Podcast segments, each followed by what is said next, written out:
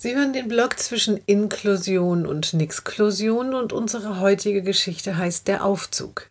Mama, sagt das Mädchen, ich mag Bio überhaupt nicht. Warum denn nicht? Die Mutter ist überrascht. Das war doch immer eines deiner Lieblingsfächer.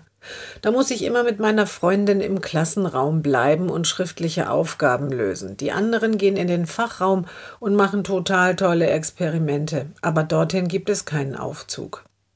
Die Mutter kann es kaum glauben. Als das Mädchen ans Gymnasium kam, konnte es noch ein bisschen laufen. Jetzt braucht es einen Rollstuhl.